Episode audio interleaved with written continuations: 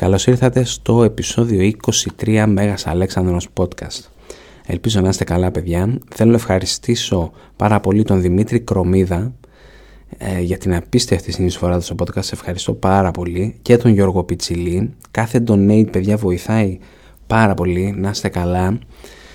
Ε, ακόμα και το ψυχολογικό με βοηθάει να θέλω να κάνω podcast, ρε παιδιά. Δυστυχώς να πούμε σε αυτόν τον κόσμο ζούμε. Θέλουμε λίγο χρήμα. Άμα θέλετε και εσείς να κάνετε donate, ε, θα έχω link στο description του podcast. Πάμε να ακούσουμε το podcast. Α, και γράψτε και μια κριτική στο iTunes. Θα σας στείλω ένα δωράκι από μένα. Έχω μερικές κριτικές μετά να διαβάσω στο τέλος του επεισοδίου, όπου θα, δώσουμε και τα, θα δώσω και τα δώρα. Αλλά τα λέμε σε λίγο, μη καθυστερώ. Την προηγούμενη φορά μιλήσαμε για την καταστροφή της Θήβας. Δεν έχουμε μιλήσει για τον Παρμενίωνα που τον είχε στείλει ο Φίλιππος στη Μικρά Ασία για να δεις στο περίπου τι έχουν να αντιμετωπίσουν. Είχε πάει με τον Άταλο, τον γαμπρό του, που ήταν από τους πρώτους που την πλήρωσαν από την άσχημη συμπεριφορά του εναντίον του Αλέξανδρου. Αρκετές ελληνικές πόλεις έχουν συνταχθεί με τον Παρμενίωνα, όπως έχουν δείξει οι πράξεις του πρέπει απλά να τους έλεγε «Γεια σας παιδιά, εκπροσωπώ τους Μακεδόνες, σε λίγο καιρό θα είναι εδώ ο Αλέξανδρος με αρκετό από το μακεδονικό στρατό είτε μπορείτε να δηλώσετε υποταγή τώρα σε μένα και θα πάνε όλα καλά ή μπορώ να σε επιτεθώ με ένα μικρό μέρος του μακεδονικού στρατού και μετά να έρθετε με το μέρος μας. Οι κάτοικοι του Γρινίου, μια μικρή πόλη στις ακτές της Ιωνίας κοντά στη Λέσβο και τη Μυτιλίνη, επέλεξαν την δεύτερη επιλογή ο Παρμενίωνας την κατάλαβε γρήγορα με μία έφοδο και πουλά τους κατοίκους της για σκλάβους. Τώρα, γιατί είπαμε ότι ξεκίνησε η εξαρτία στην Ασία, ναι, για να ελευθερώσουμε τις ελληνικές πόλεις της Μικράς Ασίας. Ρε, θέλουμε να σας ελευθερώσουμε, ρε, τι δεν καταλαβαίνετε. Τώρα, δεν ήταν μόνο αυτός ο στόχος του Παρμενίωνα, να υποτάξει όσες περισσότερες πόλεις μπορεί στη Μικρά Ασία. Θέλει επίσης να κρατήσει και ένα δρόμο ανοιχτό, έναν δρόμο εισβολής. Γι' αυτό και έχει χωρίσει τους στρατιώτες του σε τρία σώματα. Ένα στην Ιωνία, στην Νεολίδα και στην Τροάδα. Εκτός από αρχιστράτηγος αυτής της μακεδονικής δύναμης, είναι και αρχηγός ενός των σωμάτων, μέσα στη μάχη δηλαδή. Και τώρα σιγά σιγά θα μιλήσουμε για τον Μέμνονα, ο πιο έμπειρος και αγαπητός επαγγελματίας στρατηγός του Δαρίου. Ο Δαρίος θα δώσει και 5.000 άλλους μισθοφόρους στον Μέμνονα, στην αρχή του λέει πήγαινε όπου γουστάρεις, απλά κάνε κάτι για τους Μακεδόνες που μας έχουν επισκεφθεί. Ο Μέμνας είναι Έλληνας, έτσι, Ελληνάρας. Ε, θεωρεί σωστό να πάει κατευθείαν στον Παρμενίωνα. Έχει ακούσει ότι πολιορκούσε μια μικρή πόλη στην Πιτάνη. Η Πιτάνη είναι μια πόλη στα νότια παράλια της Μικράς Ασίας απέναντι από τη Μυτιλίνη. Καθοδόν όμως θα του έρθει ένα επίγον μήνυμα από τον Μεγάλο Βασιλιά ότι πρέπει να πάει στη Κίζικο ένα πολύ σημαντικό λιμάνι στη θάλασσα του Μαρμερά. Μαρμαρά, συγγνώμη. Ε, στον Μέμνονα έχει πει ότι υπάρχει κίνδυνος να καταληφθεί, δηλαδή δεν έχει πέσει ακόμα η πόλη. Ο Μέμνονας περνά πάνω από την οροσυρά της Ήδης, μια οροσυρά που στο ψηλότερο σημείο φτάνει τα 1800 μέτρα, κάτι που τον έκανε διάσημο για την εποχή του. Δυστυχώς για το Μέμνονα η πόλη έχει ήδη πέσει και σύμφωνα με το Διόδωρο αφού απέτυχε να τη σώσει, αποφάσισε να τη λαιλετήσει και να πάρει γι' αυτόν και τους δικούς του αρκετά λάφυρα. Μετά αλλάζει πορεία και πάει δυτικά και ανακαταλαμβάνει τη Λάμψακο.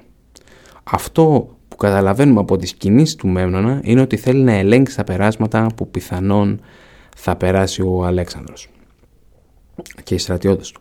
Στο δρόμο της επιστροφής ενώ ο Μέμνονας αναζητά τον Παρμενίωνα, πέφτει πάνω στον Κάλα, γιο του Άρπαλου, ο οποίος Κάλας έχει αναλάβει το τμήμα που διοικούσε ο Άταλος, ο Άταλος που είχαν πει στην αρχή που είχε προσβάλει τον Αλέξανδρο. Ο Κάλας πολέμησε όπως μπορούσε, υστερούσε όμως αριθμητικά, οπότε αναγκαστικά έχει μια αμυντική στάση.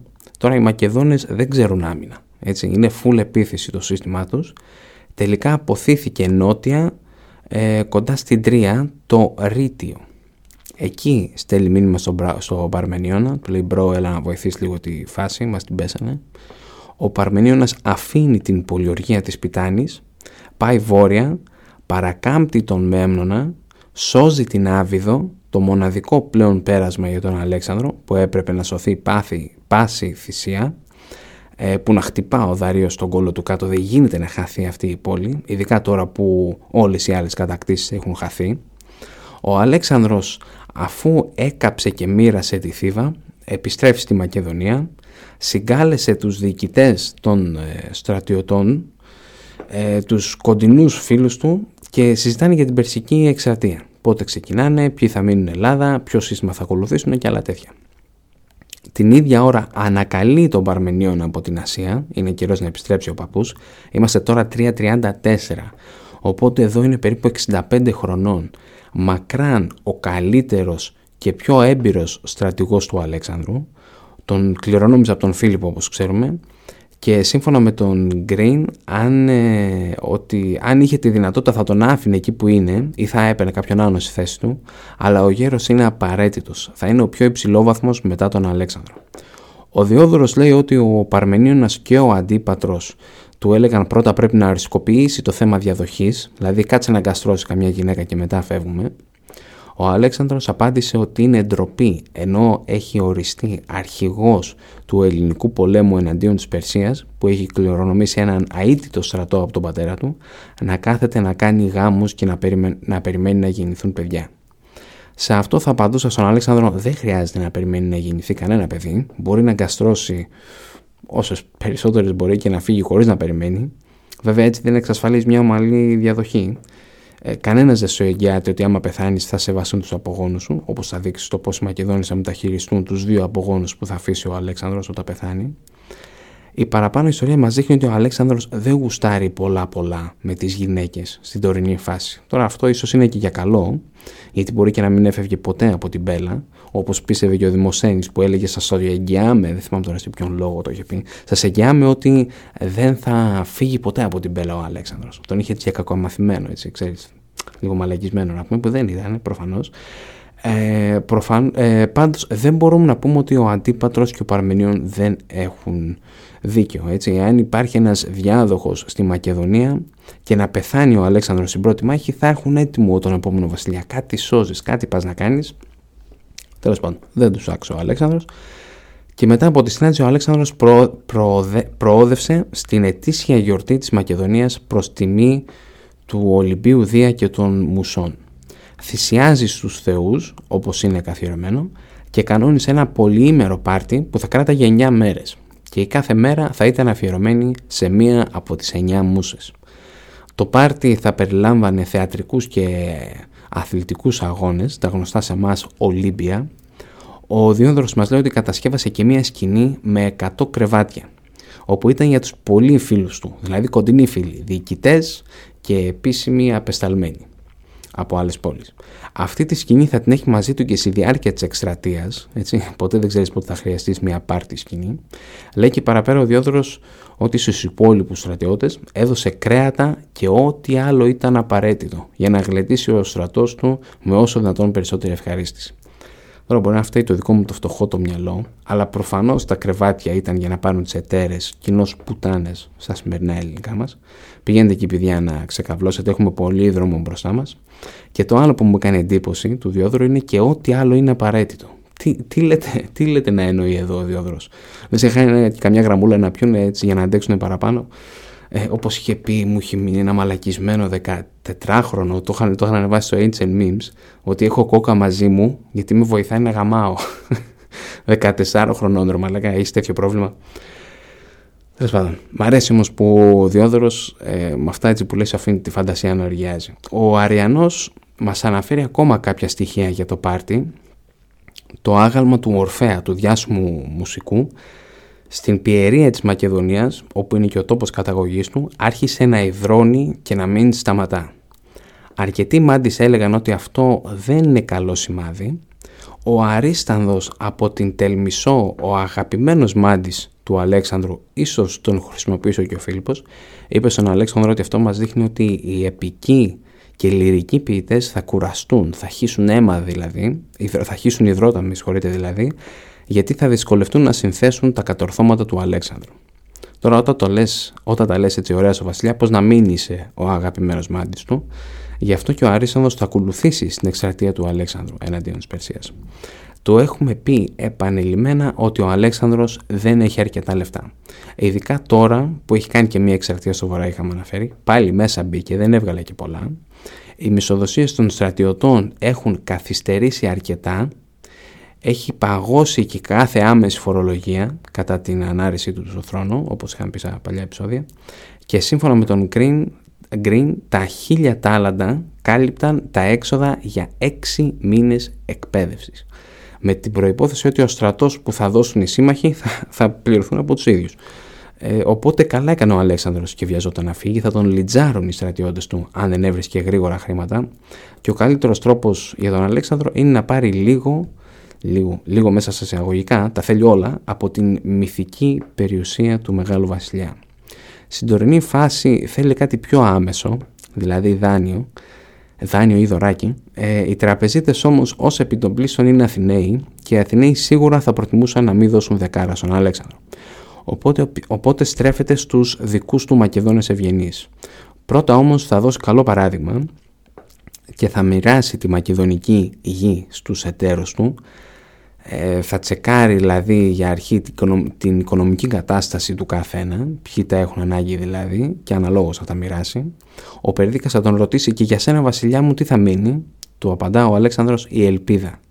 Ε, τότε λέει ο Περδίκας θα πρέπει να κάνουμε και εμείς το ίδιο. Θα περιμένουμε να μοιραστούμε τα πλούτη του Δαρίου. Ο Πτολεμαίος δεν είπε έτσι. Έχει σωθεί μια επιγραφή που δείχνει ότι ο Αλέξανδρος του δόρισε μια έκταση γης. Εγώ πάντως δεν συμφωνώ με τον Περδίκα. Thank you very much, Alex. Ε, με αυτά και με αυτά θα συγκεντρώσει 800 τάλαντα που και πάλι δεν είναι αρκετά. Όταν θα ξεκινήσει την εκστρατεία θα πάρει μαζί το 70 τάλαντα, αρκετά χρήματα για τις επόμενες 15 μέρες μισοδοσίας των στρατιωτών του και προμήθειες για 30 μέρες. Το πάει οριακά δηλαδή έτσι. Οι προσωπικές του οφειλές από 500 τάλαντα που είχε αφήσει ο Φίλιππος τώρα έγιναν 200, κάτι που μας δείχνει ότι αρκετοί έχουν βοηθήσει τον Αλέξανδρο δίνοντας δωράκι, όχι δανεικά. Πάμε να δούμε τη δύναμη που είχε συλλέξει ο Αλέξανδρος. Θα πάρει μαζί του 30.000 πεζούς στρατιώτες, ορισμένοι λένε 34.000, κάπου εκεί. Από τους 30.000 οι 6 θα αναλαμβάνουν τη φρουρά των κατεκτημένων πόλεων και 3.500 υπείς, άλλοι λένε 5.000. Τον περιμένουν στα Δαρδανέλια 10.000 δικοί του πεζοί και υπείς, αυτοί που είχαν σαλεί από το Φίλιππο λίγο πριν πεθάνει. Τα Δαρδανέλια είναι το στενό πριν από τη θάλασσα του Μαρμαρά και, και το, τα νότια του, το, στα νότια του Ευξήνου Πόντου. Αυτούς που είπαμε πριν δεν είναι όλοι οι δύναμη της Μακεδονίας. Προφανώς οι υπόλοιποι Έλληνες δεν είναι και πολλοί να τους εμπιστευτείς οπότε θα αναγκαστεί να αφήσει ορισμένους στρατιώτες, περίπου 12.000 πιστεύουμε, για να επιτηρούν τους και καλά συμμάχους. Αρχηγός τους όσο θα λείπει ο Αλέξανδρος θα είναι ο Αντίπατρος, δηλαδή θα έχει τον τίτλο του επίσημου Αντιβασιλέα. Ο Αντίπατρος, ο φίλος του Αριστοτέλη, έτσι. Πριν αναλύσουμε τους στρατιώτες, ε, από πού ήταν και πόσοι, αξίζει να σημειώσουμε ότι το 359, σας θυμίζω ο Φίλιππος, είχε μαζέψει 10.000 πεζούς στρατιώτες και 500 εναντίον του Βάρδιλη. Και τώρα το, 30, το 334, 25 χρόνια μετά, ο γιος του ο Αλέξανδρος είναι έτοιμος να κάνει εκστρατεία εναντίον των Περσών με σχεδόν 50.000 στρατιώτες. Αυτό μας δείχνει ότι τα πράγματα πάνε καλά στη Μακεδονία. Μπορεί όχι, το, μπορεί όχι το οικονομικό, το οικονομικό του ήταν λιγάκι μπουρδέλο, αλλά η ευημερία της χώρας έχει εκτιναχθεί. Προφανώς όχι λόγω του Αλέξανδρου, αλλά του Φίλιππου. Πάμε να δούμε τώρα τη δύναμη του Αλέξανδρου. Ξεκινάμε με το πεζικό. 12.000 Μακεδόνες φαλαγγίτες, δηλαδή στρατιώτες που χρησιμοποιούνται για τη Μακεδονική φάλαγγα, 7.000 στρατιώτες της Κορινθιακής Συμμαχίας, θα το σχολιάσω αργότερα αυτό, 7.000 στρατιώτες στρατολογημένοι από διάφορες κατεκτημένες περιοχές όπως το βασίλειο των Οδρυσσών και των Τριβαλών, χίλιοι ελαφρά οπλισμένοι στρατιώτες, δηλαδή τοξότες συνήθως από την Κρήτη και η άλλη αγαπημένη ομάδα του Αλέξανδρου οι Αγριάνες, αν και μας φαίνεται μικρός ο αριθμός σε σχέση με τους άλλους όπως θα δούμε θα τους χρησιμοποιεί συνέχεια, 5.000 ε, μισθοφόροι, ακόμα ένας μικρός αριθμός, σίγουρα θα ήθελε να έχει ακόμα κι άλλος, αλλά τα οικονομικά του δεν το επέτρεπαν, και 11.000 ως δύναμη εμπροστοφυλακής. δηλαδή στρατιώτες που βάδιζαν μπροστά από τους υπόλοιπους για να προοδοποιήσουν ε, και να προστατεύουν τους υπόλοιπους από εχθρικές επιθέσεις. Συνολικά 43.000 στρατιώτες. Το υπηκό θα αποτελείται από 1.800 Μακεδόνες, 1.800 Θεσσαλούς, 900 ε, από τη Θράκη και πέονες ε, ανιχνευτές, 600 της Κορινθιακής Μαχίας, 1000 ως δύναμη εμπροστοφυλακής, δηλαδή σύνολο 600. Αποστόλου που δεν ήταν το στοιχείο του Αλεξάνδρου Ποθάλες αλλά δεν το είχε, η συμμαχία του βρίσκει 160 πλοία. Η συνεισφορά της Αθήνας ήταν 20 πλοία, ενώ είχε πάνω από 300 τριήρεις. Τώρα, όπως φαντάζομαι σας έκανε εντύπωση, μόλις το 14% των πεζών στρατιωτών είναι της Κορινθιακής Συμμαχίας, δηλαδή Αθηναίοι, Θηβαίοι και λοιποί. Όπως επίσης και μόνο το 10% του υπηκού. Τώρα, πολλά έχουν υποθεί γιατί πήρε τόσο ο Αλέξανδρος. Πολύ πιθανόν να μην τους ήθελε και να προτιμούσε η εκστρατεία να έχει έναν πιο μακεδονικό χαρακτήρα που στην ουσία είναι έτσι τουλάχιστον στο 90% περίπου ε, τους χρειάζεται από άποψη προπαγάνδας έτσι πάμε Περσία για να τους τιμωρήσουμε remember; Και ίσως ε, για να έχει και κάποια εγγύηση ότι οι υπόλοιποι σύμμαχοι δεν θα το δημιουργήσουν προβλήματα. 6.500 είναι ένα μικρό χωριό. Έτσι, άμα μπουκάνουν στη Μακεδονική αυλή και πιάσουν όμοιρο τον αντίπατρο, ο Αλέξανδρος έχει αρκετούς δικούς του για να το ξανασκεφτούν πριν κάνουν κάτι τέτοιο. Θυμίζει λιγάκι τον Φίλιππο και τους βασιλικούς παιδες που είχαμε μιλήσει στα πρώτα επεισόδια. Ο Φίλιππος είχε μαζέψει τα παιδιά όλων των Μακεδόνων Ευγενών και τα κράταγε υποχρεωτικά στο παλάτι του από 14 μέχρι 18 χρονών. Anyway, αξίζει όμως να το αναφέρουμε γιατί πολλά ακούγονται περί ελληνικής εκστρατείας. Προφανώς είναι ελληνική εκστρατεία, εφόσον είναι και μακεδονική, αλλά είναι μια κατακόρον μακεδονική δύναμη. Μελλοντικά ο Αλέξανδρος θα διώξει και αυτούς τους λίγους της Κορινθιακής Συμμαχίας, αυτό και αν σου δείχνει τα πραγματικά του αισθήματα απέναντί τους. Το είπε παραπάνω για τους Θεσσαλούς. 1700 θα πάνε με τον Αλέξανδρο. Αυτοί θα έχουν μία μόνιμη αριστερή θέση στην παράταξη και θα διοικούνται από τον Παρμενίωνα. Ένας ιστορικός ο Μίλν τους είχε χαρακτηρίσει ως την ουσία το υπηκό εταίρον του Παρμενίωνα. Ε, αυτή η εξουσία ή φανατήλα θα μπορούσαμε να πούμε που θα έχει ο Παρμενίος άντρες του θα δημιουργήσει προβλήματα στη σχέση του με τον Αλέξανδρο. Ο Παρμενίων όμως θα φτιάξει και αρκετούς από την, από την οικογένειά του. Ο γιος του ο Νικάνορας θα αποκτήσει την διοίκηση των υπασπιστών. Ο Φιλότας που είχε καρφώσει το κονέ που είχε κάνει ο Αλέξανδρος με τον Πηξόδαρο. Θυμόμαστε μια κόρη που είχε, ο Πηξόδαρος είχε κανονίσει με τον Φίλιππο να την πάρει ο Αριθέος αλλά είπε ο Αλέξανδρος, ε, και εγώ θα γούσαρα και δεν έχω τα προβλήματα του αδερφού μου. Ε, αυτός τώρα θα γίνει συνταγματάρχης του υπηκού των εταίρων. Ο Κίνος που είναι γαμπρός του Παρμενίου θα είναι υπεύθυνος ενός από τα έξι τάγματα της φάλαγγας. Και ο Άσανδρος που είναι αδερφός του Κίνου, μάλλον ανέλαβε τη διοίκηση ε, του ελαφρύ υπηκού, δεν είμαστε σίγουροι. Κάτι ακόμα που μάλλον ήταν του Παρμενίου ιδέα ήταν ποιους στρατιώτες θα πάρει μαζί του και ποιοι θα μείνουν στη Μακεδονία. Τώρα λέμε ότι ήταν του Παρμενίων ιδέα γιατί οι περισσότεροι ήταν κοντά στην ηλικία του, βετεράνοι δηλαδή από την εποχή του Φίλιππου. Ο Αλέξανδρος είχε φτιάξει και τους δικούς του φίλους, αλλά περισσότερο σε διοικητικές θέσεις. Όπως ο Κρατερός και ο Περδίκας ήταν υπεύθυνοι για κάποια συγκεκριμένα τάγματα της φάλαγγας. Αλλά ως επιτοπλίστων οι περισσότεροι ήταν πουρά. Ο Ιουστίνος πολύ ωραία είχε παρατηρήσει ότι το αρχηγείο έμοιαζε περισσότερο σαν γερουσία κάποιας παλιάς δημοκρατίας και όλοι μπορούμε να συμφωνήσουμε ότι είναι απολύτως δικαιολογημένος. Εκτός ότι είμαστε σε, θέση να κρίνουμε εκ των, εκ των υστέρων και ξέρουμε ότι ήταν απίστευτα αποτελεσματικός, αλλά πώς και να μην διαλέξει τους στρατιώτες που έχουν χρόνια πείρας και να διακινδυνεύσει ολόκληρη την εκστρατεία ποντάροντας τους νέους. Είχε μαζί του και πάρα πολλούς τεχνίτες, μαστόρια δηλαδή, άνθρωποι που πιάναν τα χέρια τους, αλλά και μηχανικοί που σχεδιάζουν τις πολιορκητικές μηχανές. Αρχηγό είχαν τον Διάδη το Θεσσαλό, το πυροβολικό της εποχής, έτσι, έφτιαχναν καταπέλτες, πύργους, ό,τι γουστάρεις, αλλά αν χρειαστεί άνοιγαν σύραγγε, έφτιαχναν γέφυρες, δρόμους, τα παιδιά για όλες τις δουλειές. Πραγματικά ανεκτήμητα άτομα, ο Αλέξανδρος θα βασιστεί σε μεγάλο βαθμό σε πρόσωπο όπως τον Διάδη. Οι βηματιστέ μετράνε τα βήματα που έχουν διανύσει και άλλος ένας σημαντικός ρόλος να ξέρεις που βρίσκεσαι, να ξέρεις πόσο μακριά έχεις στρατοπεδεύσει. Ωραία, τώρα είναι να ξεκουράσουμε τους άντρες, έχουν κάνει και 50.000 βήματα ε, θα έρθει μαζί τους και ο Ευμένης ο Καρδιανός μεγάλη μορφάρα ο Ευμένης. Σύμφωνα με τον Δούρης από τη Σάμο ιστορικό στο 4ο αιώνα, ο Φίλιππος τον είδε να παλεύει και επειδή τον εντυπωσίασε αποφάσισε να τον πάρει μαζί του.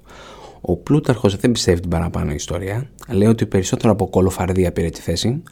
Ο πατέρας του Ευμένη ήταν κάποιος ευκατάστατος κύριος από τη θρακική χερσόνησο της Καλύπολης, την Καρδία, εξού και το Καρδιανός. Αρχικά τον παίρνει ο Φίλιππος και τον κάνει γραμματέα, όπου τελικά θα είναι επικεφαλής της γραμματείας. Κρατά τον ρόλο αφού πεθάνει ο Αλέξανδρος, συνεχίζει ως αρχηγραμματέας του Αλέξανδρου και κατά την εκστρατεία γίνεται συντάκτης των βασιλικών εφημερίδων που θα ενημερώνουν την Μπέλα που βρίσκεται ο βασιλιάς και ποιο εμπόδιο ετοιμάζεται να ξεπεράσει. Ο Αριανός, Πλούταρχος και άλλες αρχαίες πηγές μας δεν ασχολούνται πολύ με τις βασιλικές εφημερίδες. Ασχολούνται μόνο μαζί τους όταν πεθάνει ο Ηφαιστίωνα και λίγο αργότερα όταν πεθάνει ο Αλέξανδρος. Μας κάνει να πιστεύουμε ότι δεν ήταν και η πιο έγκυρη πηγή. Τώρα αυτά για τον Ευμένη δεν θέλω να ασχοληθούμε τώρα σε αυτή την τωρινή φάση πολύ μαζί του. Μετά θα γίνει τρίαρχος, τελικά θα γίνει στρατηγός, ένας πολύ σπουδαίος άνθρωπος.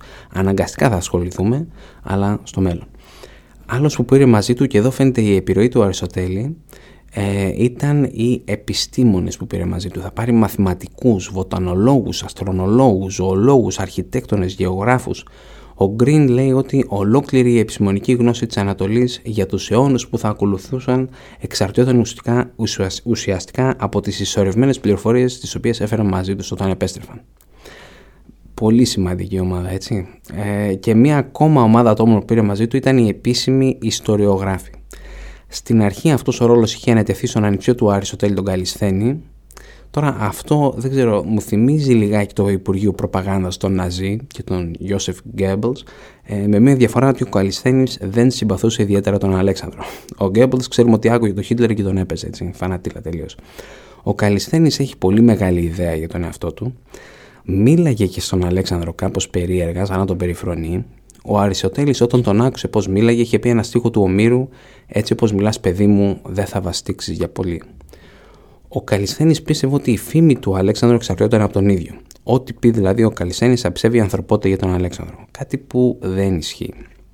Γιατί όσα περισσότερο κατόρθωνε ο Αλέξανδρος, όλο και περισσότεροι ιστορικοί, ποιητές, ρήτορες πήγαν κοντά του. Τα λεφτά ήταν καλά.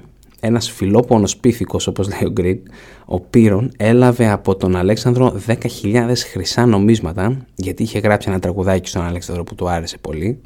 Τώρα, όταν μοιράζεις έτσι λεφτά, Δυστυχώς θα σου έρθουν και κάποιοι όχι και τόσο καλοί με το λόγο, όπως ο Χειρίλος, που ε, αφού έγραψε κάτι που έκανε ο Αλέξανδρος, το δίνει στον Αλέξανδρο να το διαβάσει, όπως έκαναν όλοι, μαζί και ο Καλιστένης, έτσι το τελευταίο λόγο τον έχει ο Αλέξανδρος, τι μένει, τι φεύγει, editor in chief. Ε, anyway, το δίνεις στον Αλέξανδρο και όταν το διαβάζει λέει στο Χειρίλο χίλιες φορές να είμαι ο Θερσίτης του Ομήρου παρά ο Αχιλέας του Χειρίλου.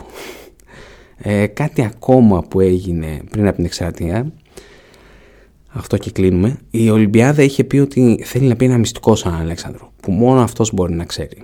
Το μυστικό αφορούσε την γέννηση του Αλέξανδρου, από πού προήλθε, ποιος ήταν ο πατέρας του. Αυτό που ακούγεται ότι του είπε είναι ότι είναι γιος του Άμονα Δία, δηλαδή η κύρια θεότητα της αρχαίας Αιγύπτου και ότι καλά θα κάνει να θέσει στόχους αντάξιους της γέννησής του. Για να δούμε, θα το θα αναλάβει σωστά το, θα θέσει σωστούς στόχους. Θα το δούμε την συνέχεια σε επόμενα επεισόδια. Πάμε να διαβάσουμε μερικές κριτικές. Ο κύριος Αν Πατς από την Ελλάδα, σε ευχαριστώ πολύ ο τίτλος, εγώ ευχαριστώ, πέντε αστέρια, να είσαι καλά, αγάπησα την ιστορία μέσα από τα κουτσομπολιά της, μέσα από όλα αυτά που δεν γράφονται στα βιβλία του σχολείου. Μεγάλη χαρά που σε συνάντησα, Όσο απολαμβάνω τα περιστασιακά πενελίκια σου, θα ήταν τέλειο να είχαμε και εκδόσεις μπινελίκι φρύ για μαθητές του δημοτικού, ας πούμε. Φίλε, αν πατς έχεις απόλυτο δίκιο, μακάρι να υπήρχαν και εκδόσεις μπινελίκια φρύ, δυστυχώς εγώ δεν έχω υπομονή να το κάνω. Σε ευχαριστώ πάρα πολύ για την κριτική σου.